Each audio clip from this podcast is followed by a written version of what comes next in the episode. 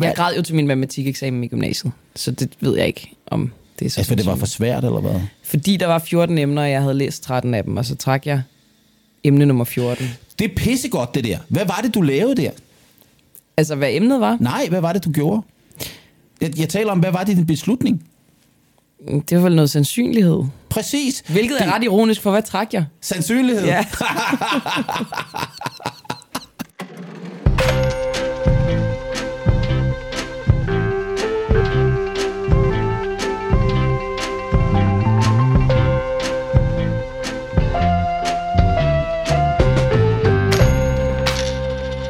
Vi skal snakke om mikroøkonomi, sagde du til mig, Lars Christensen. Men jeg ved ikke helt, om det var det, du mente, men jeg vil bare gerne sige, så snart du sagde mikroøkonomi, så var jeg sådan her, yes, så skal vi lægge mit husholdningsbudget. Ja. Hvor er det dejligt. Så kan jeg få hjælp af en ægte økonom til det, Ej, for hvor er det sejler. fedt, du, det er faktisk rigtig fedt, du siger lige præcis det eksempel. Mit husholdningsbudget sejler helt sikkert lige så meget som dit. Åh, nej. Men, men, men øh, det tror jeg, alle har den der følelse af, at deres husholdningsbudget sejler.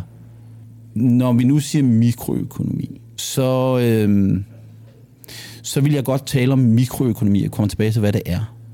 Fordi at det vi jo godt vil i Boraki og Pengedoktoren, og det er det program, I lytter til lige nu. Det er Camilla, der plejer at sige det, men nu har jeg påtaget mig den der. Nu overtager du også det, Lars. Jo, Altså, så, så begynder jeg, vender vi det om, og så stiller jeg dig spørgsmål. Okay, go ahead. Det her bliver i øvrigt optaget en mandag. Vi plejer at optage lidt senere på ugen, men det er fordi, at Camilla og jeg har forskellige opgaver begge to i løbet af ugen. Men jeg synes, det er vigtigt, at vi lige bringer en meget vigtig ting op. Og det er, at Camilla Boraki er blevet 30 år i går. Ja. 11. september Ja. af alle datoer. Ja. Jeg kender også et par stykker, der også har fødselsdag den dato. Og, og vi ved jo godt, at 11. september er kendt for noget helt andet.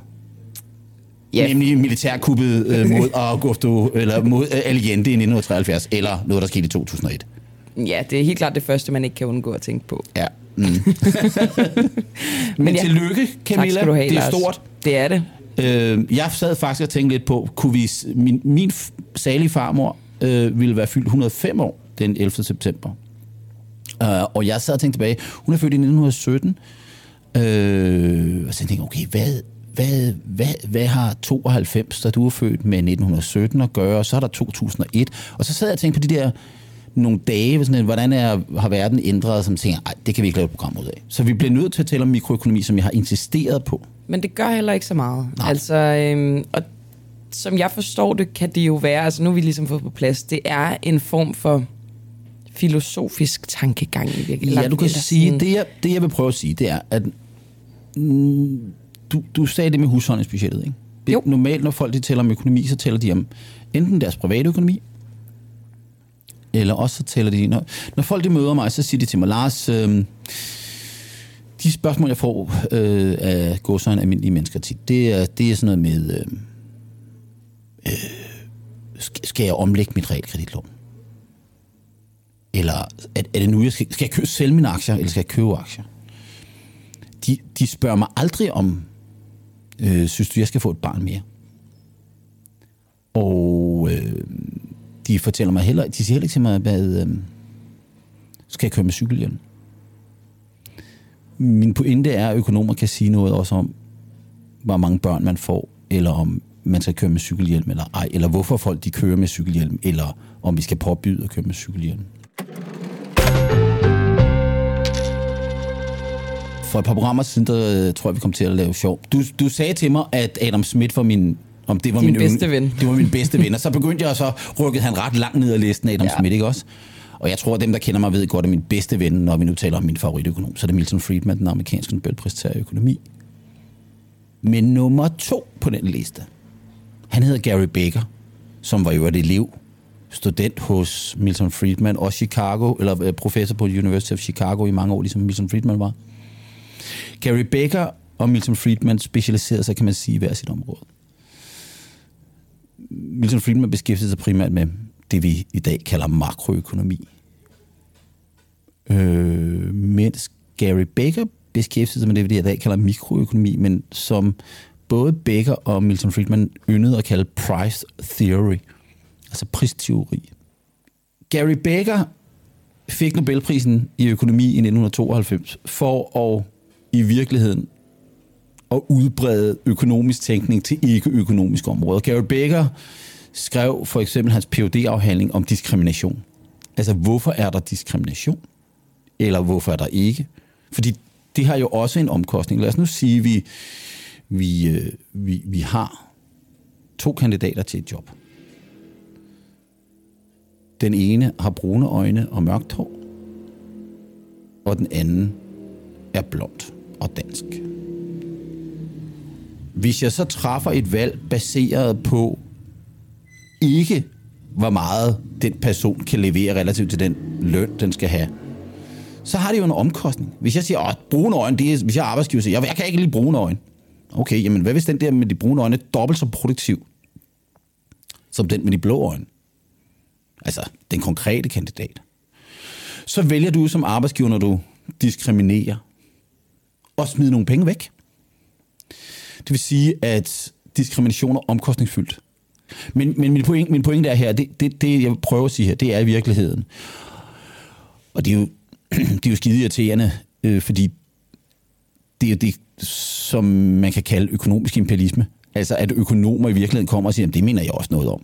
Og når, når, når, når, I sidder, når, de nu sidder, når, når de der to veninder, de nu sidder og snakker om, hvor mange børn de skal have, så kommer der en økonom ind i, i lokalet, og så siger hun, den tredje kvinde, siger, øh, altså, har du, har du regnet på det? Ikke i kroner og øre, men i alting. Ikke? Og det, det gør man jo, når man i virkeligheden har diskussioner om, øh, om alle ting, vi gør i livet. Så, så, så, så, så er det pros and cons. Men det ikke? er det jo, altså hvis jeg skal bringe mig selv i spil, ikke? Ja. Og når det kommer til vurderingen af, om jeg skal have børn, så er det faktisk den mindste, det mindste problem, så at sige. Det er faktisk, om jeg har råd til det. Ja. I kroner og øre. Ja. Det største problem er, om jeg har råd til det i alt muligt andet. Yes, for hvad er det, jeg opgiver? Hvad det, er jeg det? betaler, er måske kærligheden i mit parforhold, fordi det er der ikke lige så meget tid til. Mine venskaber, mit overskud, min søvn, min spontanitet, alt muligt af sådan noget. Ja, og det er ikke kun din, så det er ikke kun din løn. Nej. Men lad os så prøve at tage det der eksempel med det der børn. Fordi lad os, lad os sige, at øh, vi har talt om det side, hvor vi taler om, om Kina. Ikke? At det her med, at hvis vi lever i, i et landbrugssamfund, et fattigt samfund, et samfund uden en finansiel sektor, uden en, en pensionsopsparingssystem, uden offentlige ydelser, hvad er børn så? Så er børn arbejdskraft. Når du, det er en virkelig en investering. Når jeg vælger at få ekstra antal børn, så gør jeg det, fordi jeg får de børn for at investere. Øh, og derfor kan vi se, at det, der hedder fertiliteten, altså hvor mange børn per, per kvinde, der bliver fødes i et land, øh, den er afhængig af indkomsterne. Vi kan se, at når indkomsterne stiger, så falder fertiliteten. Og så kan man sige, jamen, så er der nogen, der siger, jamen, det er bare fordi, de, øh, hvorfor, hvorfor gør de det? Jamen, det er fordi, de bliver klogere, når de bliver rigere, så kan de finde ud af at bruge prævention. Prævention, ja. Ah, ja. altså øh, kvinder kan godt finde ud af... Hvordan cyklus fungerer. Præcis, ja. ikke også? Og du, det, det er naturligvis, at, at, øh, at det er forbundet med større risiko øh, og, øh, at kontrollere sin facilitet på den måde. Men, men, men, men kvinder har i årtusinder kunne forstå det der. Og mænd, øh, hvis de tænker sig om. Det kan selvfølgelig være udfordrende. Men, Selvfølgelig ville de tænke sig om, hvis det var en kæmpe udgift for dem. Yes, præcis. Økonomer, vi har, vi har talt om tidligere, at, at det her med rationalitet, eller ikke med rationalitet, men med ord, at økonomer på nogle gange bruger nogle ord, som andre vil bruge på en anden måde. Økonomer taler om rational choice, altså rationelle valg. Når man, når man skal have mikroøkonomi, jeg tror på Københavns Universitet, hvis man lægger, læser økonomi, jeg tror faktisk, det hedder økonomiske principper, men, men tanken er ligesom at sige, hvis du skal lære om økonomiske principper, så, så, så hører man, at økonomer antager, at mennesker er rationelle. Og så tænker alle, ah, Nej. jeg er fandme ikke selv rationel, og jeg har skulle lige, øh, jeg har skulle, jeg, ham der Børge, som jeg kender, han, har aldrig, han træffer altid helt vildt latterlige valg. Men, men det er ikke det samme. Rationalitet betyder i økonomforstand formålsbestemt. Altså, at når jeg gør noget, så gør jeg det med et formål. Jeg træffer ikke sådan tilfældige beslutninger. Nogle gange så træffer jeg forkerte valg, fordi det går sådan en forventningsfejl. Nu sidder man nogle gange så sidder man og tænker, jeg er fandme genial. Hvis jeg, hvis jeg gør det her lige nu, så fører det til det her udfald. At være rationel i økonomisk forstand betyder ikke, at man ikke laver fejl. Det betyder heller ikke, at man nogle gange laver forventningsfejl.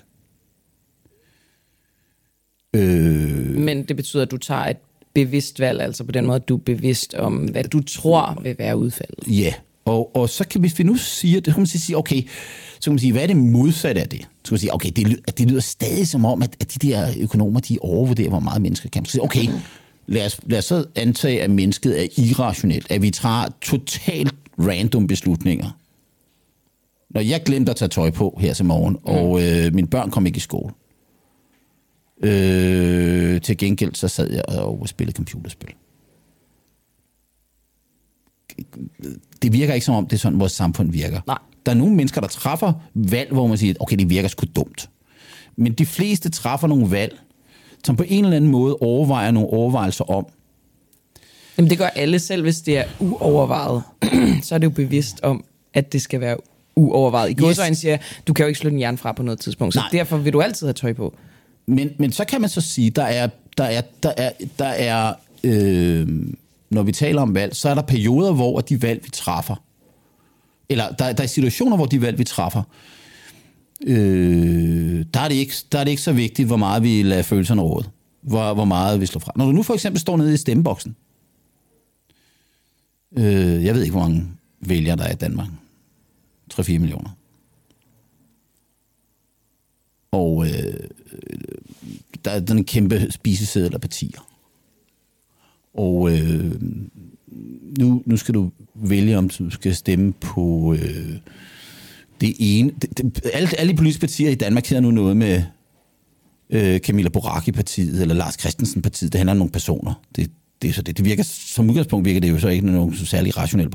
Jeg har også lagt mærke til, at der er en del af de politiske partier, som simpelthen nægter at have en politik. Kan det overhovedet betale sig at stemme?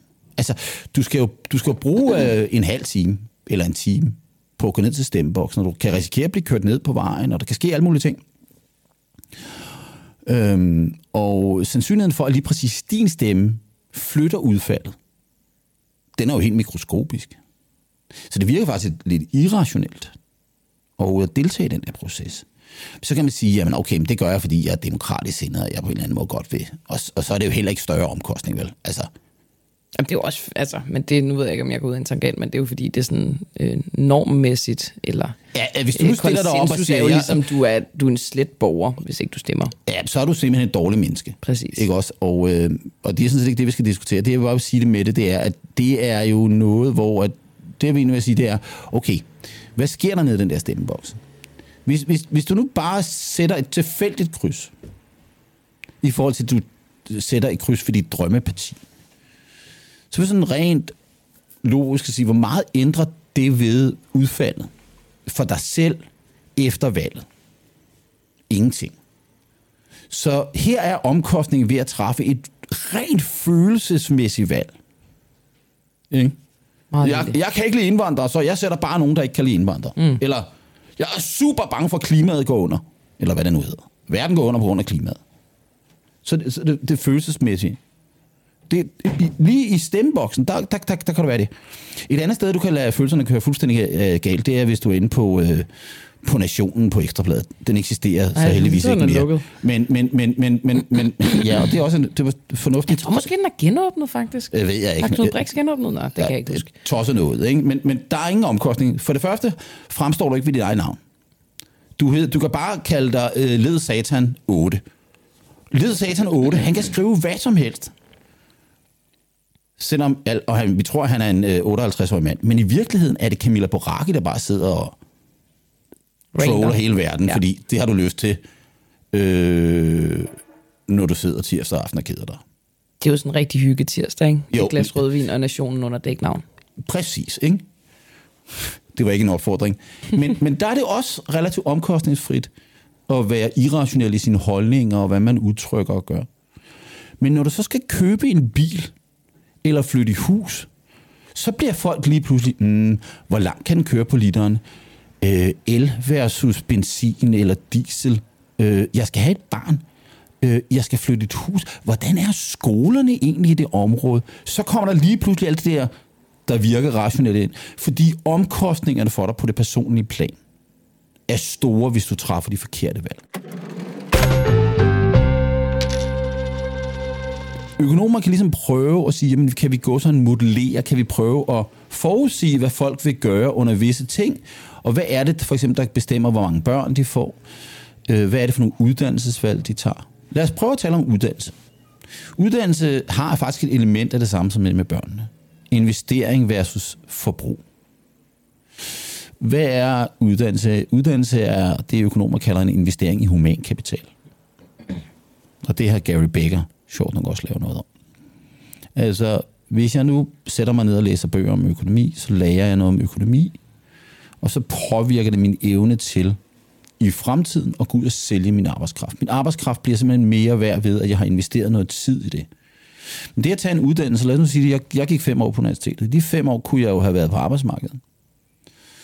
Og have tjent penge på en anden måde, så jeg smed jo fem år væk, hvor jeg havde en lavere indkomst, end jeg ellers ville have haft. Så spørgsmålet var meget. Altså, fordi jeg, jeg givetvis ret, og det er sådan andet, jeg givetvis, jeg, jeg er sindssygt dårlig til alt, der har med håndværk og sådan noget at gøre. Jeg vil være en, altså, følge løften også det der, ikke? Men, men mit alternativ til at blive økonom, der var sgu ikke så mange alternativer, vel? Fordi jeg havde nok ikke været god til så meget andet, vel? Du var bare en slap hjerne, der skulle tage et valg. Præcis. Men, men, men uddannelse handler jo blandt andet om det der. Det handler om at få det der. Men tror du virkelig, der er nogen, der laver den kalkyle, der hedder øh, fem år mindre på arbejdsmarkedet, men til gengæld har en forventning om, at min løn vil være højere, end hvis jeg altså, var på arbejdsmarkedet med den løn, som jeg ville have, hvis jeg ikke tog en uddannelse? Øh, i en stiliseret økonomisk model, så kan du sige, okay, jeg, jeg øh, sådan skærer det ned. Jeg skal vælge mellem to forskellige ting. Jeg skal gå derover, eller jeg skal der. Jeg skal højre til venstre. Jeg skal, jeg skal bruge tid på det, jeg skal bruge tid på det.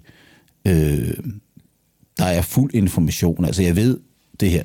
Så begynder, når man, når man starter med økonomiske modeller i mikroøkonomi, så starter man med, øh, der er Robinson Crusoe, han lever på en ø. Ikke? Han, han, øh, der er ingen at handle med. Han kan kun producere.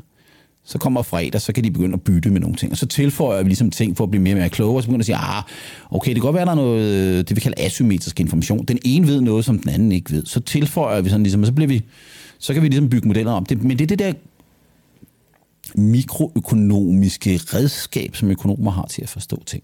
Og når vi træffer valg, så er det jo sådan set det, der er interessant, det er, i Danmark har vi jo sagt, at vi et subsidierer, subsidierer uddannelse.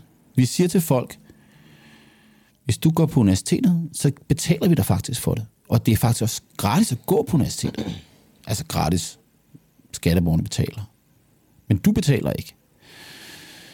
Hvis det nu var sådan, at du selv skulle betale, både for uddannelsen, men også for dit ophold, altså tjene nogle penge undervejs, så er det nok sandsynligt, at du vil tænke en lille smule mere over, hvad det var for et uddannelsesvalg, du traf. End, og kæft mand, jeg synes bare, eskimologi, det lyder super spændende.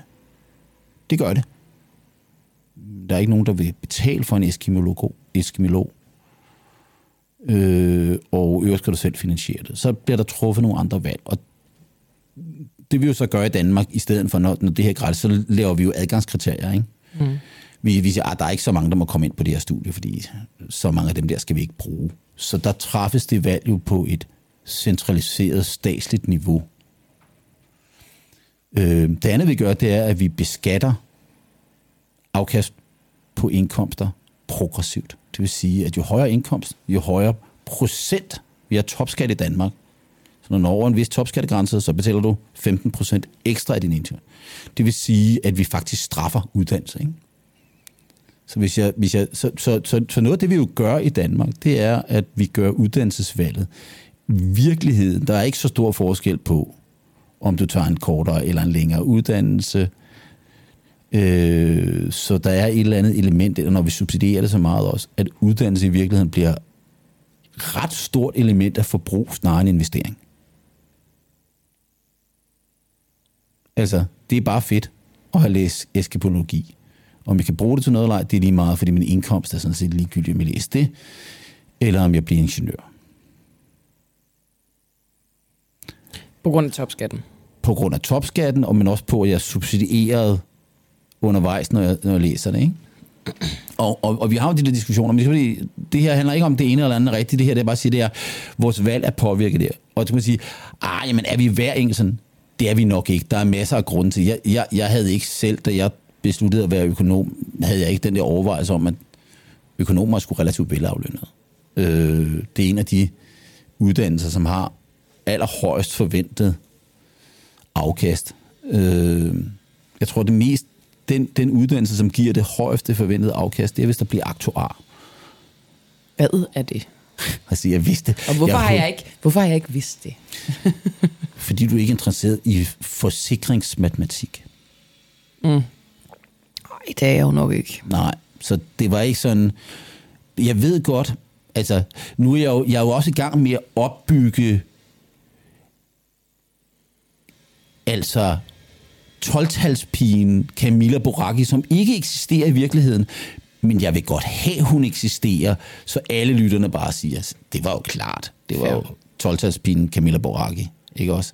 Som kunne have læst forsikringsmatematik, men sagde, no way. Lad os sige det. Ja, det, det finder vi på. Ikke? Men, men vi træffer hver... Jeg græd jo til min matematikeksamen i gymnasiet, så det ved jeg ikke, om det er så Altså, det var for svært, eller hvad? Fordi der var 14 emner, og jeg havde læst 13 af dem, og så trak jeg emne nummer 14. Det er pissegodt, det der. Hvad var det, du lavede der? Altså, hvad emnet var, Nej, hvad var det, du gjorde? Jeg, jeg taler om, hvad var det din beslutning? det var vel noget sandsynlighed. Præcis. Hvilket er Det- ret ironisk, for hvad trak jeg? Sandsynlighed. Ja.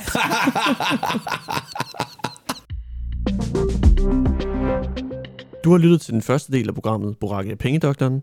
Bliv medlem nu og hør den fulde version af det her og alle de andre afsnit. Gå ind på nuafhængig.dk. Det koster 59 kroner om måneden, og det tager kun to minutter. Tak fordi du lyttede med.